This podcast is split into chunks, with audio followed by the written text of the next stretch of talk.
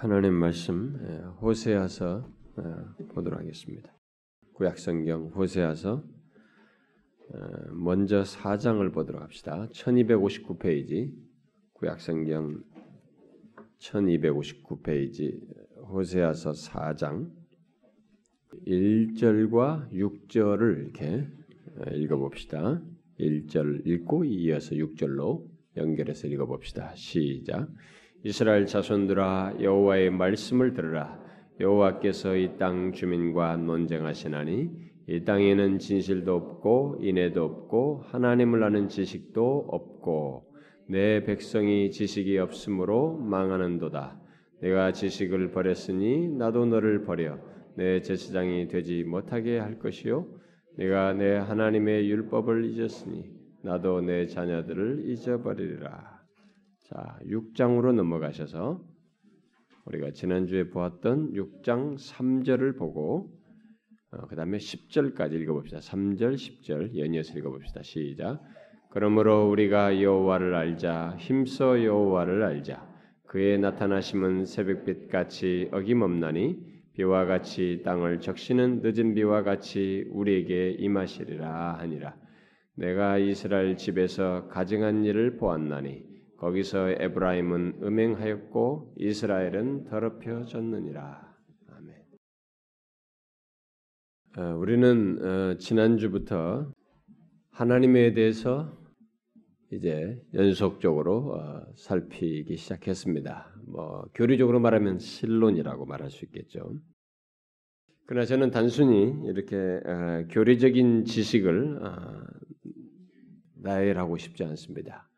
여러분 신론을 얘기하려면 예, 여러 가지 하나님의 존재와 아, 성품과 사역 등등을 얘기해야 되는데 앞으로 그런 것들을 이제 하나씩 하나씩 살피겠습니다만은 단순한 지식에 열거가 되지 않고 성경에 그렇게 계시된 대로의 하나님을 실제로 어, 인격적으로 알고 그분을 기뻐하며 즐거워하는 어, 여러분과 저의 어, 삶이 되도록 하기 위해서 그것을 돕는 말씀이 되도록 하기 위해서 이 시리즈 제목을 어, 제가 정령 하나님을 아는가라고 이렇게 했고 그런 차원에서 하나님을 아는 지식의 차원에서 하나씩 하나씩 살펴보려고 합니다.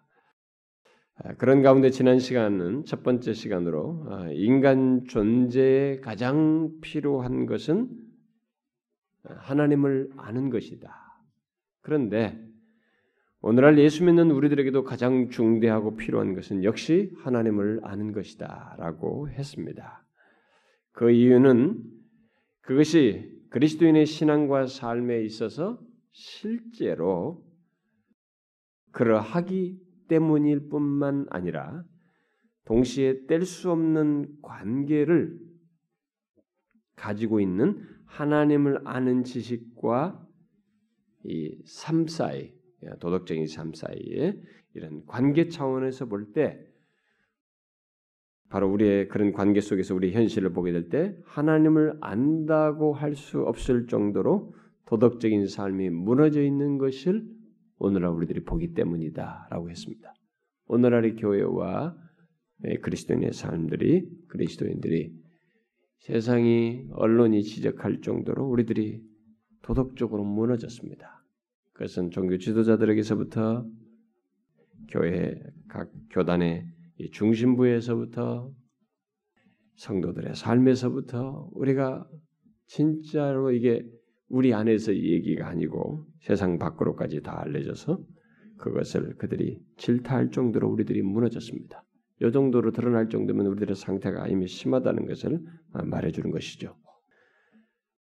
실제로 오늘날 교회 안에 와 있는 많은 사람들이 자기들의 주관적인 차원에서 예수를 믿어 뭐 부모에 의해서 왔든지 어려서부터 신앙 습관 습관 때문에 교회를 다니든지 어떤 이유로 왔든지 대체적으로 이렇게 자기들의 유익 차원에서 신앙생활 하려고 하는 경향은 강해도 하나님을 진실로 믿고 그분을 의식하여서 삶 속에서 거룩하게 살려고 하는 데는 확실히 열심히 덜한 것이 오늘날 우리들의 현실입니다.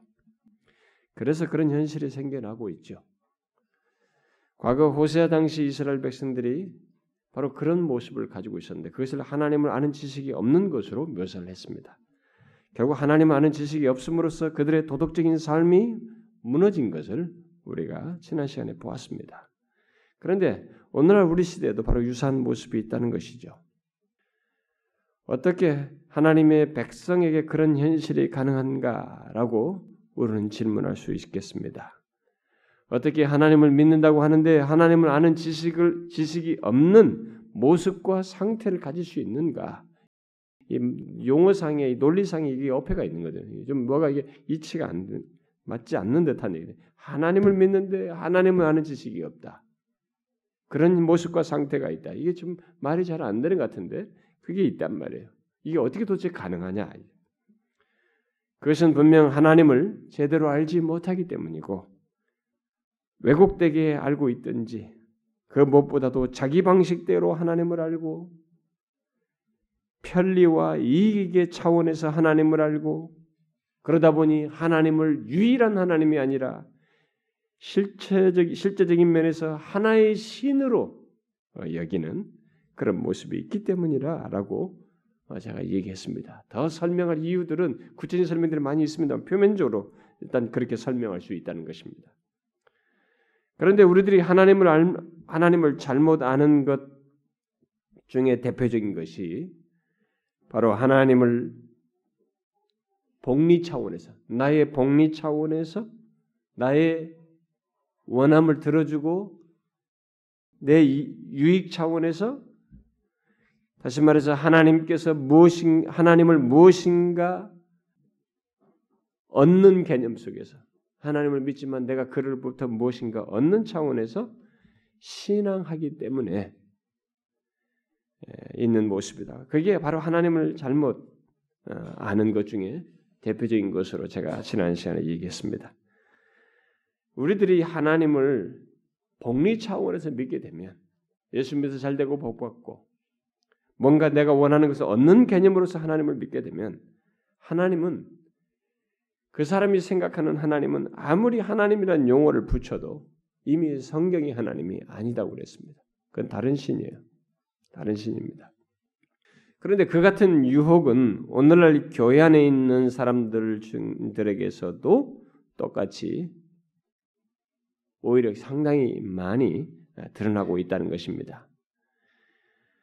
이 세상에 있는 모든 신들, 어, 뭐 자기 나름대로 신이라고 하는 그 신들은 신들 또는 뭐 그 신이 신에 대한 어떤 개념들은 어, 사실상 인간의 복리를 다 약속합니다. 어, 그 신이 우리들의 뭐 질병이든 뭐 부정 뭐 이렇게 뭐 이게 재난이든 뭐 어떤 위험이든 그런 것으로부터 보호해 주든 또 아니면 또 잘되게 하는 것이든 이런 인간의 복리와 어떤 인간의 유익에 되는 유익과 관련된 문제를 다 약속합니다. 사실 그런 것은 원래 인간 존재에 있어서의 하나님, 유일하신 여호와 하나님, 성경에 계시된 그 하나님을 창조주 하나님을 잘못 아는 것에서 파생된 것이라고 어, 말할 수 있습니다. 어, 그런데 교회 안에 있는 사람들이 과거 호세 당시 이스라엘 백성들처럼 그런 사실에 속아 가지고 하나님 대용으로 그런 신들을 쫓는 일이 역사 속에 있었어요. 구약 역사 속에 있고 심지어 지금도 계속되고 있다는 것입니다. 과거 이스라엘 백성들이 그런 신들에 둘러싸여서 거기에 유혹을 받아가지고 그런 신들을 섬겼던 것처럼 오늘날의 예수 믿는 사람들도 이런 거짓된 인간의 복리를 약속하는 신들에 둘러싸여 가지고 또 그런 개념을 가지고 신을 찾는 중에 하나님을 그런 개념으로서 바라보면서 하나님을 섬기는 이런 일들이 똑같이 있다는 것입니다. 그런 다양한 신 개념들, 어, 신에 대한 주장들, 어, 그런 것들 중에 어떤 것들은 이스라엘 백성들에게 아주 매력적이었던 것처럼 특별히 바알 같은 것이 되게 매력적인데 그래서 이 바알 신앙 개념을 저는 아마 설명을 꼭 해야 될 것 같은데요. 더욱 매력적인 어떤 이방신들 개념을 가졌던 것처럼 우리에게도 더욱 매력적인 뭐가 그런 것이 있어요. 더 잡아당기는. 그러니까 주로 그런 신 개념은 다 우리의 복리와 관련된 것들입니다. 과거 이스라엘 백성들이 바알과 아세라와 같은 이방 신들에 빠져서 섬겼던 것처럼 오늘날 우리들도 그런 식의 신개념들을 이렇게 교회에 가지고 들어와 가지고 오늘날 교회 속에서도 하나님을 찾는데 사실상 바알 신에게 두었던 그 신개념과 신앙 개념을 가지고 하나님을 찾는 일이 우리도 똑같이 있는 것이.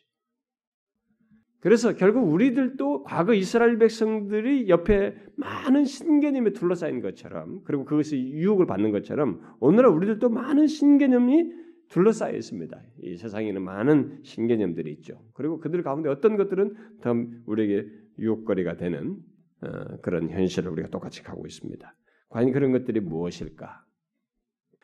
하나님을 아는 것이 구체적으로 무엇인지를 말하고 앞으로 제가 더 또 알아야 할 우리들이 알아야 할 하나님에 대해서 이제 디테일하게 순서로 나가겠습니다만은 우리는 그런 것에 앞서서 하나님을 알지 못하는 우리의 현실 아니 우리들의 실상을 먼저 알고 하나님을 아는 것의 중요성을 제대로 파악하는 가운데서 가야 하기 때문에 제가 이 서론적인 내용을 지금 하고 있는 좀 장황하게 좀 하려고 하는 것입니다. 뭐 몇 차례가 가는지 모르지만 이 서론적인 얘기를 먼저 하나님을 아는 것에 이 소중함과 그런데 반해서 그것을 알지 못하고 가볍게 여기는 우리의 실상을 이 현실 진단을 정확히 좀 할 필요가 있다는 것입니다.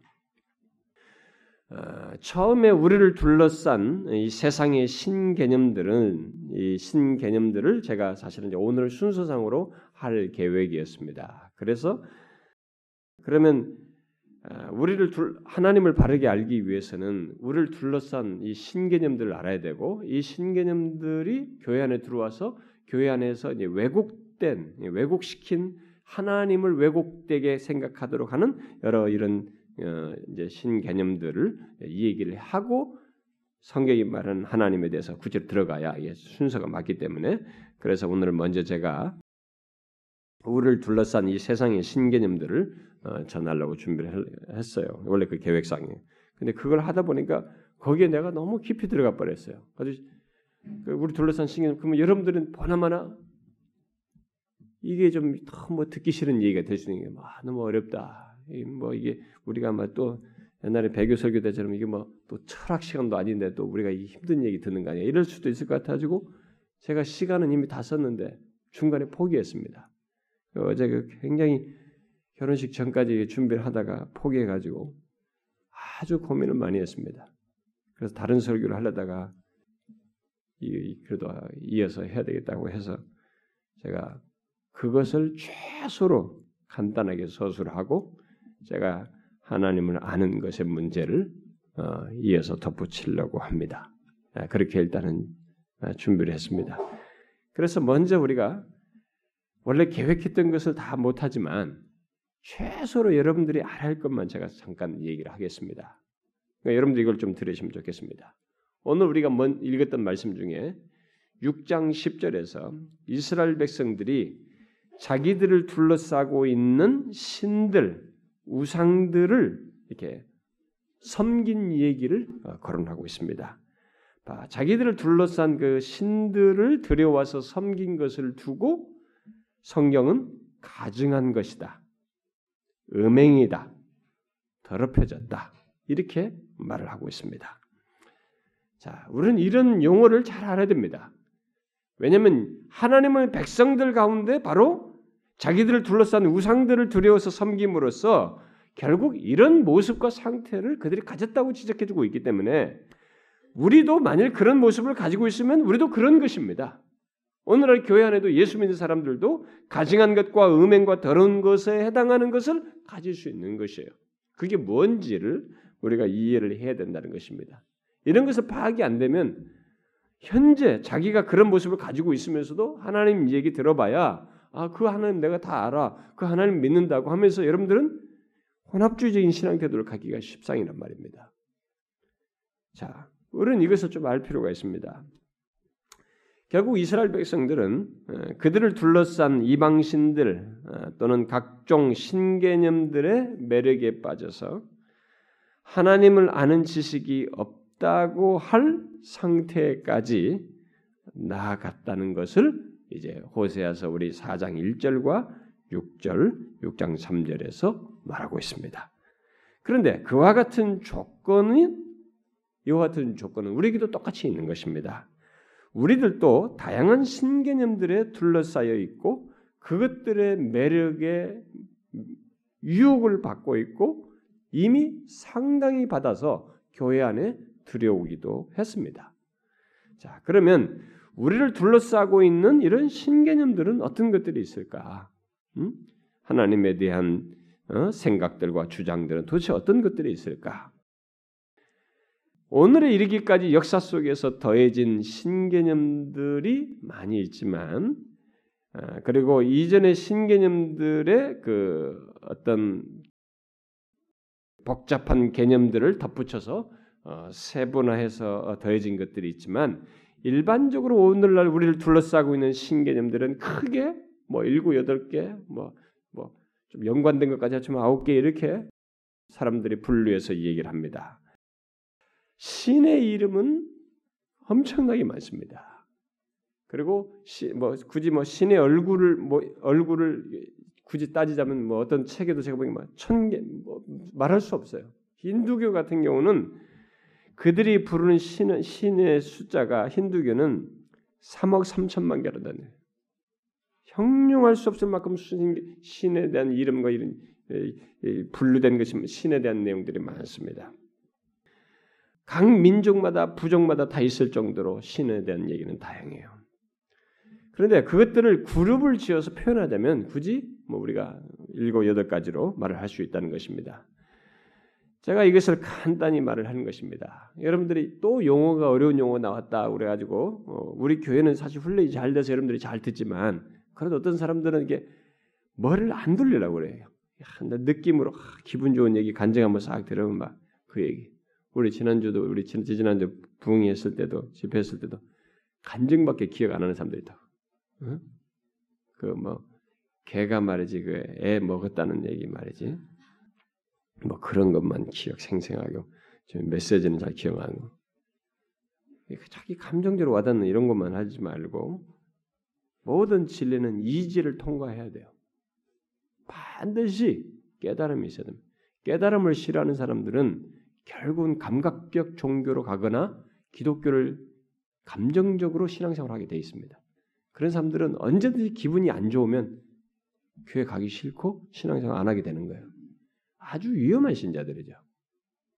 반드시 여러분들은 노력을 해야 됩니다. 진리는 이지를 통과해야 돼요.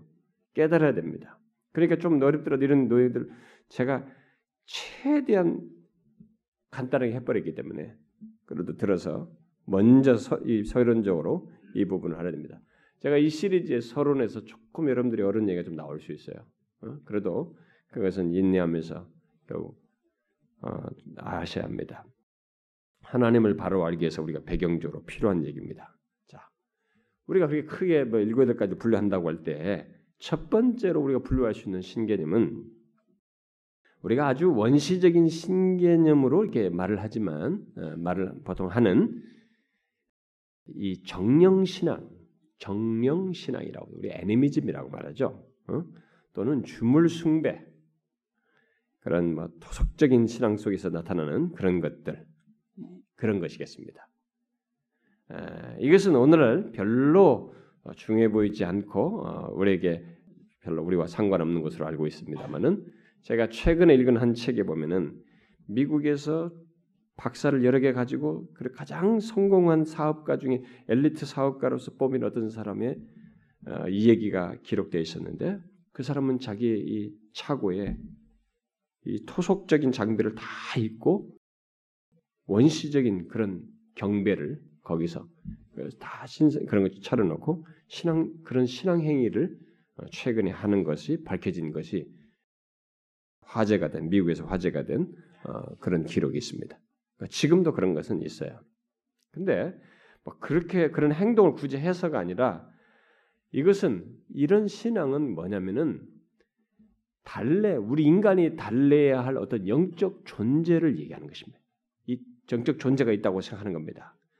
또 육체에서 빠져나온 망령 같은 존재를 생각하면서 그런 망령들의 존재 또는 조상들의 영혼 뭐 여기서 더 확장해서 나면 우리들이 흔히 많은 귀신들까지 포함해서 신앙하는 것입니다.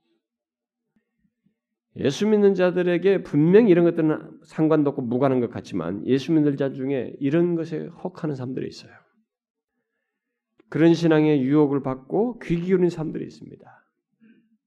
특별히 요즘은 뭐 귀신 얘기에 대해서 혹하는 사람들이 많아요. 자, 이런 신개념이 일단 있습니다. 그다음 우리를 둘러싸고 있는 또 다른 신개념 하나 더 말하는 그다음 두 번째로 말하면 그건 다신론이에요. 이것은 많은 신들이 존재한다는 것입니다. 이 다신론은 자연의 대상들, 곧 해, 달, 뭐 별들을 위시해서 산과 온갖 자연적인 것들과 또 사람들, 그 한때 사람이었지만 후에 신이 됐다고 하는 존재들, 뭐 그런 것들을 주로 형상으로 만들어서 숭배하는 것입니다. 이 다실론을 가르치는 종교는 힌두교, 아까 3억 3천만 개나 있다고 그랬죠. 힌두교와 대승불교, 유교, 도교, 신도, 심지어 그리스 신화 등에 있어서 뭐 우리들과 상관이 없는 것 같지만 그리스 신화 같은 거 얼마나 재미있게 읽습니다. 읽습니까? 그리고 이런 옆에 주변 종교들이 가지고 있기 때문에 그게 있어요. 심지어 몰몬교도 여기와 이런 다실론적인 개념이 그들에게 있습니다. 우리는 다실론에 둘러싸여서 아, 하나님도 한 신으로 여길 수 있는 유혹을 받고 있습니다. 그래서 여호와를 아는 자는 그런 신개념들의 허상을 알기 때문에 당연히 무시해야 할 것 같지만 여러분도 알다시피 오늘날 교회 안에는 종교다원주가 들어와 있어요. 그리고 기복신앙이 있습니다. 이런 것들은 결국 다신론을 수용할 수 있는 배경이 되는 거예요. 종교다원주의는. 그래서 우리하고 당연히 먼 것 같지만 우리 주변에 둘러싸고 있는 신개념이 벌써 우리 현실적으로 들어와 있어요. 아, 기복신앙은 현실적으로 이 다신론을 긍정하는 쪽으로 어, 우리를 유도합니다. 다신론의 다양한 신들이 가지고 있는 내용들을 생각하게 되면 곧 우리의 복리를 위한다고 하는 신들과 그 개념들에 있어서 이 기복 신앙들을 생각하게 되면 많은 사람들이 다신론에 특별히 이 바알과 같은 신개념에 혹해 있습니다. 빠져 있어요. 그러나 이것이 우리에게 일단 둘러싸고 있는 한 신개념이에요. 뭐 정말 신들이 많지만 그들을 뭉뚱그려서 다신론을 말해주었습니다. 세 번째로 우리를 둘러싸고 있는 신개념은 범신론입니다. 범신론은 쉽게 말하면 이미 배교 설교 때 제가 얘기했습니다만 존재하는 모든 것이 다 신이라는 것입니다.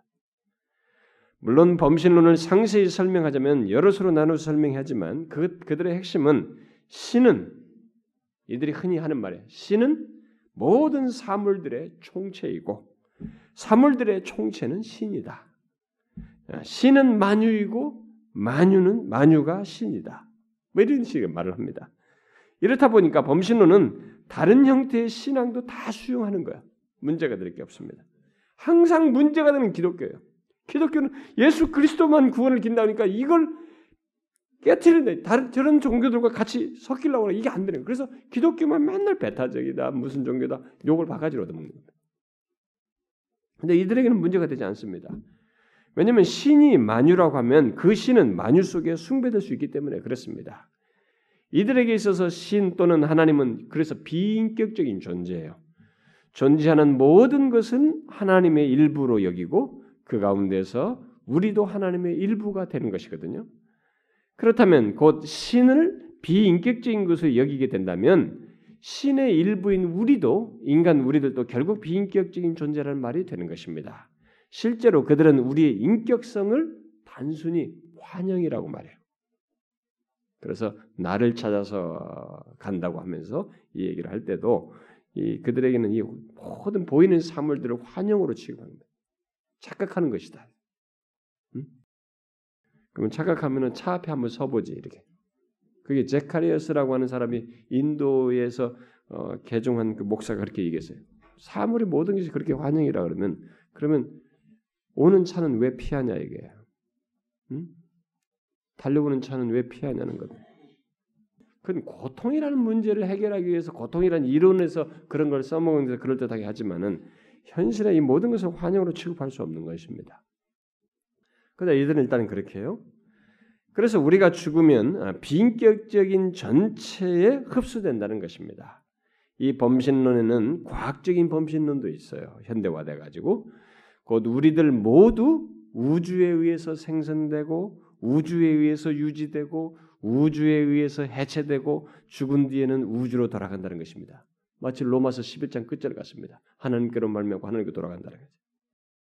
결국 우리들 또한 세상의 신개념 중에 이 신개념 곧 범신론은 보통 이제 힌두교나 불교가 불교 일부가 가지고 있는 것으로 알고 있지만 사실상 이것은 굉장히 친근합니다. 매력적이에요. 그래서 이 해겔 철학 사상에도 이 해겔이 얼마나 대철학자입니까? 이 헤겔의 철학 사상에도 이 범신론 개념이 나와요. 오늘날의 이 뉴에이지 사상은 다 이 범신론이 강해 있습니다. 여기 아바타 영화 같은 것이 보면 다 그런 거예요. 뉴에이지 사상을 통해서 더욱 보편화돼서 나타나고 있습니다. 그리고 교회 안에 이 신비주의 전통을 통해서 교회 안에 이것이 들어와 가지고 영향력을 행사하고 있습니다. 미국의 크리스천 사이언스나 뭐 사이언톨로지 같은 이, 이, 이 그룹들도 좀다 여기에 포함된다고 볼 수 있습니다. 또 네 번째로 오늘 들러싼 이 세상의 신개념은 이신론입니다.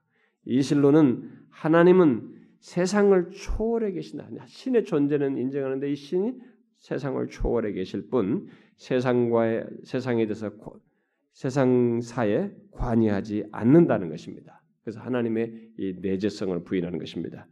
그리고 이 신론은 이 이신론은 하나님은 종교를 통해서가 아니라 이성과 자연을 통해서만 알 수 있다고 주장합니다. 그래서 이것은 어, 어떤 특정 종교의 신개념보다는 그렇게 믿는 자들이 교회 안팎에 있어 왔죠. 특히 18세기 이후에 이 신개념은 굉장히 영향력을 가져서 아예 신약 성경을 재편집하기까지 했습니다. 그 정도로 영향을 미쳤어요. 아, 여러분들은 아 이게 참 답답하죠 이런 내용이 뒤로 점진적으로 이렇게 가셔야 됩니다. 인내하셔야 돼요. 알아야 됩니다. 모르니까 다 범신론도 받아들인 거예요. 여러분 제가 만약에 범신론적인 어떤 표현을 쫙 읽어주고 이게 어, 무엇이 틀립니까 하면 여러분 못 집어낼 거예요. 철학적으로 설명된 건못 집어낼 수 있습니다. 그 정도로 우리가 분별력이 없는 거죠. 알아야 됩니다. 다섯 번째로 우리를 둘러싸고 있는 세상의 신개념은 범제실론이라고 말합니다. 또는 만유제실론이라고도 말합니다. 이게 기독교에 아주 깊이 들어왔어요 오늘날에. 이건 예, 제가 별도로 언제 설명할 기회가 있어야 되는데 이 신개념은 하나님과 세상은 구별되지만 하나님이 세상에 의존한다는 것입니다. 이게 오늘날 세상 사람들에게 굉장히 인기 있는 개념이에요. 그러니까 하나님은 세상에서 나왔고 세상은 하나님에게서 나왔다는 것입니다. 그래서 하나님과 세상은 서로 필요로 하고 공생하는 관계에 있다는 것이죠. 이 신개념에 따르면 하나, 따르면 하나님은 항상 세상이 변화하듯이 세상이 변하잖아요, 항상. 똑같이 변해야만 한다는 것입니다. 예, 그래서 하나님의 변화를 얘기해요. 자, 제가 한 문장을 인용할 테니까 성경에 비춰서 뭐가 문제인지 한번 보세요. 하나님과 세계는 하나님과 세상은 존재론적으로 구별되고 하나님이 세상을 초월하지만 세상은 존재론적으로 하나님 안에 있다. 뭐가 틀렸어요? 뭐가 문제입니까? 모르겠죠. 이들이 말하는 이 표현들은 성경과 다른 의미로 표현은 비스무리합니다만은 다른 의미로서 하는 말인데다가 하나님과 세계를 구별한 구별하면서 하나님을 세상에 의존하는 존재로 말하고 있어서 우리와 다릅니다. 이들은 특히 하나님이 시간의 구속을 받아서 늘 변화해야 한다고 말을 하고 하나님은 유한하고 시간에 매여 있으면서도 영원한 하나님으로 여기면서 분명히 성경과 다른 하나님을 얘기합니다. 그런데 이 신개념은 일찍부터 헬라의 철학자인 소크라테스나 플라톤에게 있었고 신플라톤자들에게 있었고 그래서 그들에 의해서 교회 속으로 들어왔고 후에 이 경건주의자들 가운데서 뭐 신비주의자들뿐만 아니라 경건주의자들 또는 기독교 자유주의자들과 또 과정신학자들 그리고 폴 틸리라는 유명한 학자 그리고 현재 세계에 영향력을 미치고 있는 독일의 신학자들인 몰트만이나 판덴메르 같은 이런 사람들 여러분들은 몰라도 목사들은 흔히 알고 있는 굉장한 신학자들입니다. 그런 사람들 그리고 해방신학 라틴 아메리카에서 시작된 해방 신학이라든가 생태 신학 그리고 현대의 많은 신학자들과 다양한 학문 배경을 가진 기독교 내 학자들을 통해서 수용되어서 교회 속으로 들어와 있습니다. 이렇게 우리를 둘러싸고 있는 신개념이 그런 것이 있어요. 여섯 번째로 우리를 둘러싸고 있는 또 다른 신개념은 유한신론입니다. 유한신론은 세상에 엄연히 존재하는 이 악으로 인해서 하나님은 다르게 설명하는 거예요. 하나님은 악을 통제하거나 근절시킬 수 있는 능력이 없다는 것입니다. 여러분 왜 전쟁이 있어요? 왜 기근이 있습니까? 왜 가난한 자가 있고 왜 저렇게 처절하게 죽느냐? 아니 하나님이 있으면 어떻게 저럴 수 있느냐? 그러면서 그 하나님은 악을 통제 못하는 신이다. 그걸 근전시킬 수 있는 능력이 없는 신이다라고 말하면서 맞는 유한신론입니다. 그래서 하나님은 전능하지 않으며 본질상 유한한 존재라고 말하는 것입니다. 이 신론은 하나님이 악을 막지 못하는 것과 우주의 불완전성을 들어서 하나님의 하나님을 불완전한 하나님으로 말하는 것입니다. 또 우주의 유한함은 유한한 하나님 때문에 일어난 것이라고 말하는 것입니다. 이런 신개념은 종교로서 굳이 말하면 조로아스터교나 유대교의 일부 분파에서 나타나고 그 외 교회 안팎에서 이 세상에 현존하는 다양한 악을 보면서 하나님에 대해서 의심하거나 달리 생각하는 불완전한 하나님으로 여기는 많은 사람들에게서 발견될 수 있습니다. 그 다음 또 다른 신개념은 단일 신론입니다. 이 신개념은 만유를 지배하는 신은 오직 한 분뿐이라고 믿는 것입니다. 이게 어디가 믿겠어요? 이슬람교, 유대교, 어떤 사람은 기독교도 여기에 포함시킵니다. 왜냐하면 하나님은 한 분 하나님으로 묘사하고 있기 때문에. 그러나 이슬람과 유대교는 구분 다른 신개념을 가지고 있기 때문에 좀 구분할 필요가 있습니다. 왜냐하면 기독교는 한 하나님을 한 분 하나님이라 말하지만 삼위 하나님이시기 때문에 여기서 좀 구분할 필요가 있습니다. 자, 이 같은 신개념들에 우리가 덧붙여서 하나님에 대한 주장들을 한두 가지를 말한다면 그것은 불가지론과 무신론이에요. 자, 여기까지만 설명하겠습니다. 불가지론이란 문자 그대로 아무 지식이 없다라는 말입니다. 곧 하나님은 현재 알려지지 않은 존재라는 것입니다. 그러니까 이 말은 하나님이 존재할 수도 있고 안 할 수도 있는 거예요. 그러니까 하나님이 존재한다는 주장에 찬성도 반대도 안 하는 것입니다. 이런 주장을 가지고 있는 사람들이 있습니다. 아, 그리고 무신론이 있죠. 오늘날 이 도킨스에 의해서 무신론이 강력한 그룹으로 등장하고 있습니다만 이 무신론은 하나님은 존재하지 않는다는 것입니다. 설사 존재한다고 해도 우리는 하나님에 대해서 아무것도 알 수 없다는 것입니다. 그저 존재하는 것은 우리들이 지금 보는 물리적인 세계, 우주가 전부라는 것입니다. 무신론은 이 도킨스라는 사람들을 위시해서 신을 부정하는 사람들이 일반적으로 갖는다고 생각합니다만 사실은 불교도 하나님에 관해서만큼은 무신론이에요. 왜냐하면 불교는 신은 있어도 그만 없어도 그만이기 때문에 그렇습니다. 자, 제가 이렇게 간단히 설명했습니다. 이걸 상세히 설명할 수도 있었지만 처음에는 그렇게 시도하다가 실패하고 헤매다가 일단 이렇게 정리했습니다. 자, 이게 이스라엘 백성들을 둘러싸고 있는 여러 신들처럼 우리를 둘러싸고 있는 신개념들입니다. 우리는 이런 신개념들을 가지고 있습니다. 자, 제가 여러분들에게 벌써 이걸 얘기하니까 벌써 산만해요. 벌써 어렵다 이렇게 표시하는 거예요. 얼마나 오늘날 우리 기독교 신자들이 성경 구절 한 구절이고 그 문자 설명하면서 쉬운 얘기와 간증과 편한 얘기를 듣고 싶어 하는지 모릅니다. 직접 마음에 감정이 와닿는 것. 얼마나 우리들이 그런지 몰라요. 그래서 제가 고민 끝에 빨리 끝낸 겁니다. 이제부터 들으셔야 됩니다. 우리가 이스라엘 백성들과 똑같은 환경 속에 있습니다. 그들이 여러 신개념들이 둘러싸인 것처럼 우리도 다양한 신개념들이 둘러싸여 있습니다. 자, 이런 현실 속에서 하나님을 아는 문제가 심각하게 되는 것입니다. 이런 현실 속에서 하나님을 바르게 신앙하는 것이 이게 평범한 일이 아닌 정말 이것이 중대하고 심각하고 특별한 일로 다가오고 있는 것입니다. 특히 하나님과 그런 신개념들이 뒤섞여서 신앙생활하지 않는다는 것. 그래서 혼합주의적인 신앙생활을 하지 않냐고 성경이 말하는 대로 하나님을 아는 것이 특별한 것이 되었어요.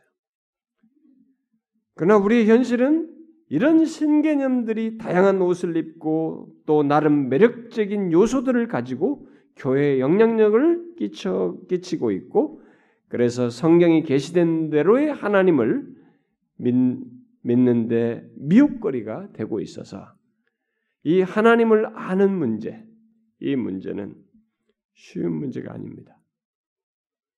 사실 그런 것들은 모두 하나님을 잘못 아는 것이고 왜곡되이 아는 것에서 생겨난 것이지만 우리는 일단 그런 신개념들에 둘러싸여서 어려움을 겪고 있습니다. 그래서 하나님을 아는데 어려움을 가, 지고 있을 뿐만 아니라 그런 것들이 유혹거리로 우리에게 있어요. 그래서 우리 자녀들도 똑같이 유혹을 받고 있습니다. 그런 가운데서 하나님을 바로 아는 것, 곧 하나님을 바르게 알고 그로 인해서 하나님과 실제적인 교제를 갖고 그 안에서 거룩한 삶을 거룩한 하나님을 쫓아 사는 것은 많은 신개념으로 둘러싸고 있는 이 세상 현실을 생각하게 될 때 결코 평범한 일이 아닙니다. 그래서 오늘날 이 시대가 이렇게 기독교의 현실이 안 좋은 것입니다. 하나님을 아는 지식이 어, 갖는 것이 상대적으로 어려워졌다 이 말입니다. 이런 현실 속에서 하나님을 아는 것은 구원의 복을 넘어서서 복된 지위와 특권을 누리는 것이기에 아주 특별하다고 할 수 있습니다. 그런데 과거 이스라엘 백성들은 그 놀라운 복과 특권을 버렸다고 기록하고 있습니다. 호세아 4장 6절에 그들이 하나님 아는 지식을 버렸다고 말하고 있습니다. 여기 지식을 버렸다는 말은 하나님 알기를 거절했다. 또는 하나님과 신실한 관계를 거절했다는 말입니다. 결국 그들은 자신들이 하나님을 아는 것, 그와의 관계를 거절하고 버릴 정도로 대수롭지 않게 여겼다는 것입니다. 그야말로 하나님 아는 지식을 아니 하나님 하나님 자신을 별로 중요하게 여기지 않았다는 것입니다.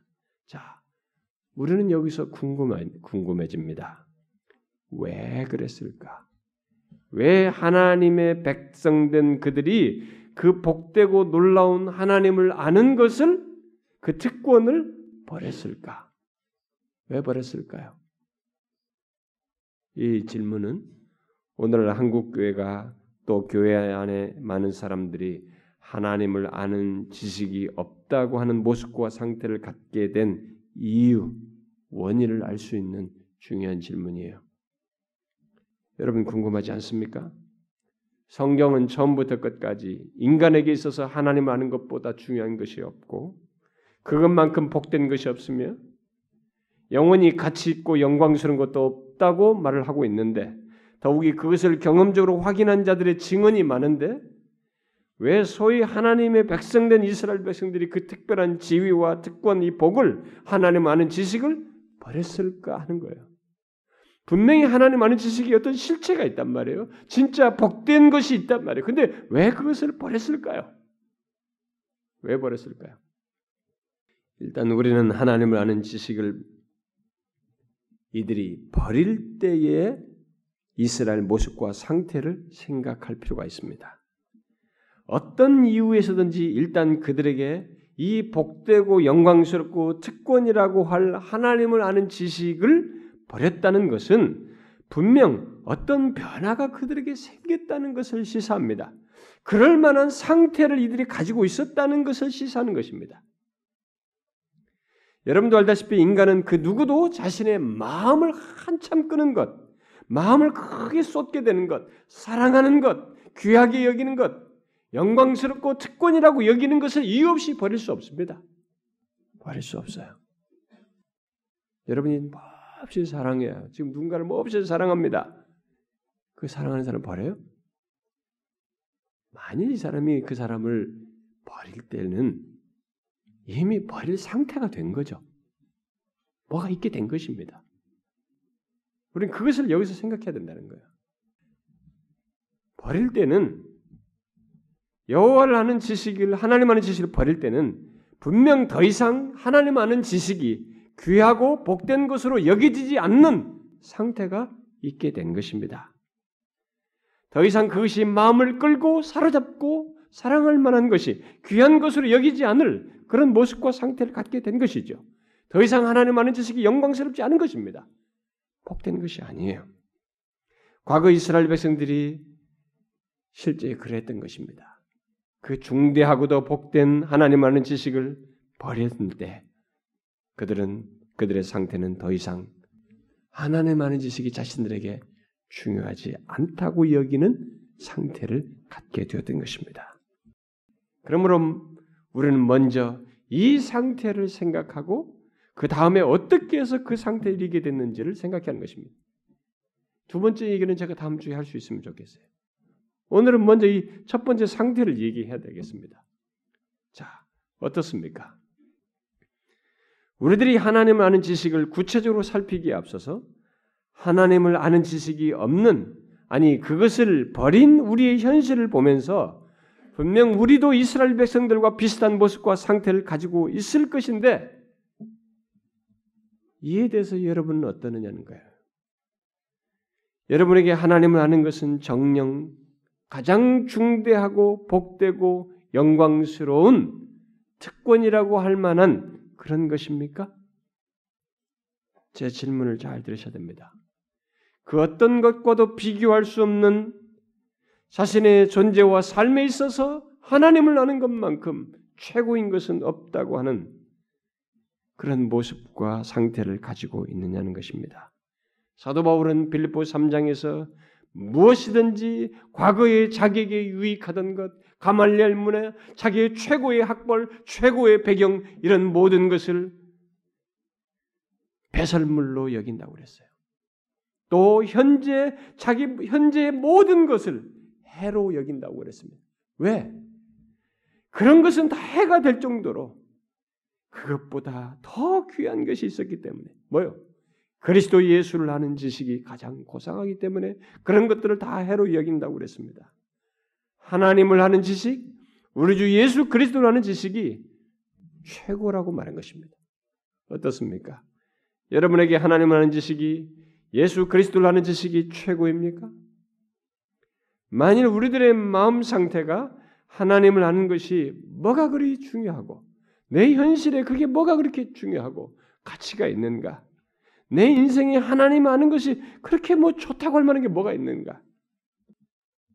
그렇게 생각한다면 혹시 또 한때는 하나님 아는 것만큼 값지고 귀한 것도 없다고 생각했었으나 지금은 별로 내게 중요하지 않다고 생각하고 마음을 끌지 않는 것으로 여긴다면 그 사람은 호세아 당시 이스라엘 백성들처럼 하나님을 아는 지식을 버리는 또 버릴 수 있는 앞으로 미래 시제에 버릴 수 있는 그런 상태에 있거나 아니면 이미 버린 상태에 있거나 할 것입니다. 이런 차원에서 우리 한국 교회를 볼 필요가 있어요. 하나님을 아는 것을 가장 중대하게 생각하고 있을까? 오늘 한국 교회가 그러하고 있을까? 오늘날 교회 안에 있는 많은 사람들이 그러하고 있을까? 하나님 아는 지식만큼 자신에게 복되고 영광스러운 것은 없다고 생각하면서 하나님을 아는 지식으로 인하여서 삶을 살까? 그것을 특권으로 여기며 살고 있을까? 이미 지난 시간에 말한 대로 많은 면에서 특별히 우리가 도덕적으로 삶이 무너진 것을 볼 때, 하나님을 아는 지식이 없다고 할 모습과 상태를 가진 것을 볼 때, 오늘날 한국 교회는 하나님을 아는 것을 그렇게 중대하게 또 복되게 생각하고 있, 지 않다고 말할 수 있습니다. 대신 다른 것이 있음이 분명해요.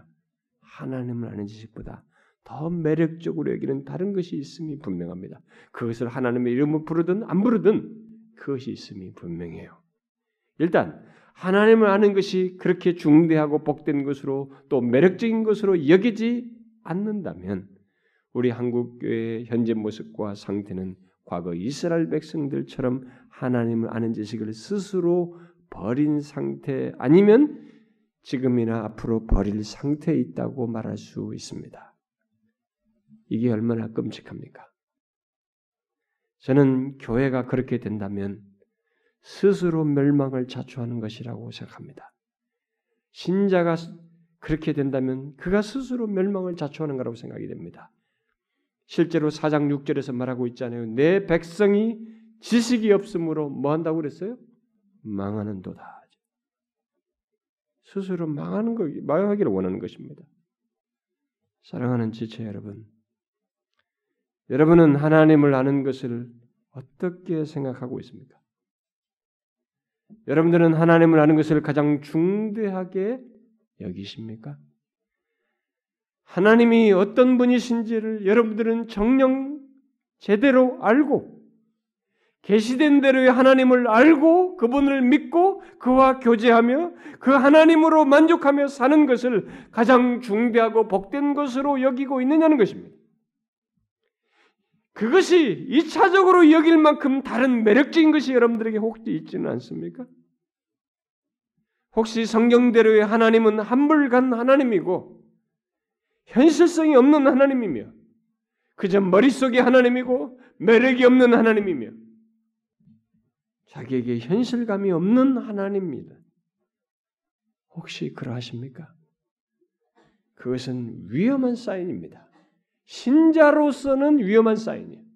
세상 사람으로서 거듭나지 않은 예수를 알지 못하는 사람에게는 아무런 문제가 되지 않겠지만 신자에게서는 위험한 사인입니다. 우리 한국 교회는 이미 이 위험한 사인을 보고 보이고 있습니다. 그러나 일단 이 말씀을 듣는 여러분 자신들을 한번 보세요. 여러분은 어떻습니까? 하나님을 아는 것에 아는 것이 자기에게 별로 그렇게 별로 중요하지 않은 것으로 여겨집니까? 별로 매력 없고 비현실적으로 여겨집니까? 그렇다면 여러분은 하나님과의 관계에서뿐만 아니라 그로 인한 여러분의 인생이 결코 복된 상태에 있지 않습니다. 아무리 현재 상태가 좋아도 현재 경제 조건이 좋고 여러분들 건강 상태가 좋고 여러분들이 문제가 없다 할지라도 위험한 상태에 있어요. 하나님과의 관계에서만큼은 그건 분명합니다. 호세아 선지자는 바로 그런 상태에 있는 하나님의 백성들을 향하여 호세아서 6장에서 말하는 것입니다. 오라 우리가 여호와께 돌아가자. 우리가 여호와를 알자. 힘써 여호와 알자라고 말한 것입니다. 그것만이 답이라는 것입니다. 하나님을 아는 것이 없는 그의 백성들에게 다른 대안과 답은 없습니다. 다시 다시 하나님을 아는 것밖에 없어요. 본문에서 하나님을 아는 지식이라고 할때 지식이라는 표현을 쓴, 쓴 것에서 우리가 알 수 있다시피 하나님을 아는 데는 지식이 필요합니다. 1차적으로 객관적인 지식이 필요해요. 계시된 말씀을 통해서 하나님이 어떤 분이신지에 대한 이 객관적인 지식이 필요합니다. 그러나 그것과 함께 체험적인 지식이 있어야 되는 거예요. 왜냐하면 성경에서 안다라고 하는 지식은 안다라는 의미는 다 체험적인 지식이에요. 관계 속에서 하는 것을 말하기 때문에 이것을 함께 가져야 되는 것입니다. 성경에 계시된 하나님에 관한 지식 그대로의 하나님을 우리가 알아야 할 뿐만 아니라 그 하나님을 삶 속에서 믿으며 교제하며 아무리 현실이 어떻다 할지라도 그 하나님으로 삶을 삶으로써 아는 것이 있어야 된다는 거예요. 그게 신자의 모습이에요. 그것이 하나님이 복 주시는 관계예요. 하나님과 온전한 관계를 갖고 있는 것입니다. 저는 여러분에게 묻고 싶습니다. 정녕 여러분이 예수 그리스도를 믿는 자로서 그런 하나님을 알고 있습니까? 그래서 하나님을 아는 것과 비교할 수 없는 어? 하나님과 비교할 수 있는 것은 없다고 진실로 실제로 말할 수 있습니까? 그러니까 성경 그대로의 하나님을 삶 속에서 믿고 경험하며 살고 있느냐는 것입니다. 그 대답이 부정적이고 이스라엘 백성들처럼 하나님을 아는 것에 매력이 없고 현실성이 없다고 여기서 지식적으로만 알고 있으면 분명 버리는 상태로 자연스럽게 나아갈 수 있습니다. 하나님을 아는 것을 버리는 상태로 나아갈 수 있습니다. 대신 대신 그 사람은 현실성을 채워준다고 할 다른 신, 곧 마음을 끄는 다른 대상을 쫓을 겁니다. 그게 돈이 되든 뭐든 간에. 뭔가를 준다고 하는 어떤 신이든 신 개념이든 그걸 쫓을 겁니다. 어떻습니까? 현재 여러분의 상태가 어떻습니까? 버릴 때는 버릴 만한 상태가 있는 거예요. 우리 한국 교회는 버리는 상태를 가지고 있는 것입니다. 이게 단회적인 사건으로 되지 않아요. 응? 어디 한번 대형 집회 한번 함으로 되는 게 아닙니다. 부부가 이혼할 때는 처음에 그렇게 뜨겁고 사랑했던 것이 식어서 버리겠다고 하는 이혼하겠다고 하는 상태가 있는 것이에요. 매력이 없어졌다는 거예요. 매력 있는 실체였어요 분명히 과거에. 근데 지금은 그 실체가 아니라는 것입니다. 과거에 하나님을 아는 것이 가장 소중하다고 했어요. 예수를 믿을 때 우리는 그것을 분명히 알았습니다. 근데 지금 우리들은 하나님이 그렇게 매력적이지 않아요. 예배 드리는 것에서부터 볼 수가 있고, 삶에서 하나님을 의식하는 것에서도 보고, 자신의 삶의 우선순위에서 봐서도 알 수 있습니다. 그런 것이 안 되니까 도덕적인 삶이 무너지는 거예요. 하나님 의식하지 않으면 삶이 무너지게 돼 있는 것이에요. 어떻습니까, 여러분? 여러분은 하나님을 아는 것이 최고입니까? 현재 그러하십니까? 이것이 중요합니다. 세월이 지나도, 아무리 세월이 지나도, 내 조건이 아무리 좋아져도, 하나님을 아는 것이 정령 최고여야 됩니다. 인간에게 그것보다 중요한 것이 어딨냐는 거예요. 하나님 빼고 인간이 이 세상에서 자신의 장래를 어찌 말할 수 있으며 구원을 말할 수 있습니까? 하나님을 아는 지식을 가지면 다를 수밖에 없습니다. 다를 수밖에 없어요. 삶의 질과 방향과 목표와 이 모든 것이 달라질 수밖에 없어요. 슬픔 가운데서도 다른 것을 알게 됩니다. 그래서 묻는 것입니다. 저는 여러분들에게 이의적인 대답을 하라는 게 아닙니다. 그냥 정직하게 우리를 보자는 것입니다. 만일 상태가 아니면은 이것은 중요한 순간이 되는 거예요. 내가 왜 이 상태에 왔는가? 왜 하나님 아는 지식을 버리는 상태에 와 있는가? 나는 왜 하나님 아는 지식을 왜 하찮게 여기는 상태에 와 있는가? 하나님 아는 지식이 분명히 최고인데 사도 바울이 말한 것처럼 최고인데 가장 고상한 것인데 그것보다 중요한 것이 없는데 자기의 모든 학벌조차 모든 현재의 중요한 것조차 뒤로 할 만큼 배설물로 이을 만큼 그것이 최고로 중요한 것인데 왜 내가 그러한가? 이건 고쳐야죠. 돌이켜야죠. 한국 교회가 그러해야 되지만 우리가 현재 이것을 살피는 우리들이 우리들이 먼저 그래야 된다 이거예요. 어떻습니까? 하나님 하는 지식이 최고입니까? 아니면 해설성이 없습니까? 2차적입니까? 여러분의 상태를 보라는 거예요. 버린 상태이든지 버릴 수 있는 상태에 있는지를 한번 보라는 것입니다. 저는 앞으로 대답을 여기에 대한 대답을 할 것입니다. 여러 이유를 찾을 수 있겠죠. 아마 하나님을 제대로 모를 것입니다. 아니면 이제는 다른데 매력을 찾아서 거기에 마음을 쓰고 있을 것입니다. 그런 것이 있다면 여러분들은 그것을 이제 버려야 합니다. 그건 우상이에요. 거짓 신개념들이에요. 그걸 버려야 돼요. 그리고 실제의 하나님, 그 하나님을 알아야 됩니다. 힘써 알아야 됩니다. 그래서 진실로 하나님이 만물을 창조하실 뿐만 아니라 그와 같은 이는 없고 모든 신은 가상적이며 인간들이 창조된 것 만든 것일 뿐 오직 우리의 생명을 주장하실 수 있는 분은 여호와 하나님뿐인 것을 특별히 죄와 사망에서 구원하실 수 있는 것은 그리스도 안에서 하나님뿐인 것을 알아야 합니다. 하나님이 어떤 분이신지를 아셔야 합니다. 성경이 말한 그대로를 실제적으로 체험적으로 하셔야 됩니다. 계시된 대로 지식을 객관적으로 알아야 될 뿐만 아니라 삶에서 알고 그분과 교제해서 아는 지식이 정령 최고다라고 말할 수 있어야 됩니다. 바울이 감옥에 있으면서도 그리스도라는 지식이 최고라고 말한 것처럼 그게 알아야 돼요. 오늘의 신자들은 문제는 그겁니다. 너무 모른다는 거예요. 네? 여러분들에게 교리 문제 조금 지식 문제 하나 가르치고 질문해 봐도 그것조차도 모릅니다. 아니 10년, 20년 신앙생활 했음에도 불구하고 교리적인 성경이 말하는 진리 몇 가지 사실을 물어봐도 체계적으로 답을 하나 못합니다. 심지어 공부를 시켜놓고 물어봐도 몰라요. 도대체 어떤 하나님입니까? 두리뭉실한 하나님 아니에요? 둘러싸이는 많은 신개념과 유사한 것을 하나님이라는 이름을 불러서 여러분 부르고 있는 거 아닙니까? 얼마나 그 하나님이 유명무실한 존재로 여겨집니까? 당연히 그럴 수밖에 없죠. 그런 신개념을 가지고 있으니. 아니에요, 여러분. 계시된 대로 하나님은 여러분들의 한번 현재 현실에 오늘 이 순간의 걸음 걸음에 관여해 계시는 하나님이에요.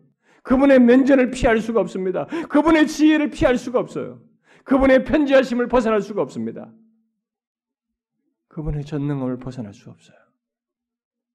그의 거룩하심을 피할 수 없습니다. 우리가 착각하는 것입니다. 마음이 딴 데가 있는 거예요. 하나님을 너무 잘못 알고 있습니다. 왜곡되게 알고 있는 거예요. 제대로 알아야 되는 것입니다. 다른 길이 없습니다. 하나님 아는 지식을 버렸거나 왜곡된 사람에게 길은 하나밖에 없어요. 그를 아는 것밖에 없습니다. 다시 힘써 아는 것밖에 없어요. 우리 한국 교회가 그래야 돼요. 아니, 우리가 그래야 됩니다. 사랑하는 지체 여러분, 정확히 보십시오. 여러분들의 삶을 보십시오. 여러분들의 삶에 하나님이 어떤 분이십니까? 진짜로 그분을 알고 있습니까? 비현실적인 분이세요? 테스트 해보세요. 여러분의 미래를 걸고 한번 테스트 해보시라고.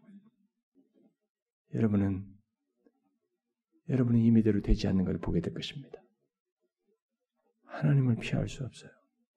인간은 하나님 없이 살 수도 없어요. 그렇기 때문에 그분을 아는 것만큼 인간 존재에 가장 복되고 영광스러운 것이 없습니다. 최고예요. 이걸 아시고 판단하시고 결정하시고 행동하시고 말하시고 생각하시면서 살아가는 것입니다. 사랑하는 지체 여러분, 우리에게 최고는 하나님 아는 것밖에 없습니다. 더 알기를 구합시다. 기도합시다. 하나님 아버지, 우리가 정령 하나님을 아는 자입니까? 우리가 하나님을 아는 지식을 버릴 정도로 하나님과의 관계를 가볍게 여기고 하나님 을 섬기는 것을 이차적으로 여기는 마음이 없는 온 마음을 쏟지 않는 그런 모습을 갖고 있지는 않습니까? 주여 우리로 하여금 우리의 모습으로 인하여서 바른 태도를 취하는 그래서 정령 하나님을 아는 상태로 나아가는 우리 모두가 되게 하여 주옵소서. 주여 성령이 말하는 대로의 그 하나님을 알고 삶에서 보며 경험하며 누리기를 원합니다. 그 하나님으로 만족하며 즐거워하기를 원합니다. 그리할 수 있도록 우리에게 은혜를 주시옵소서.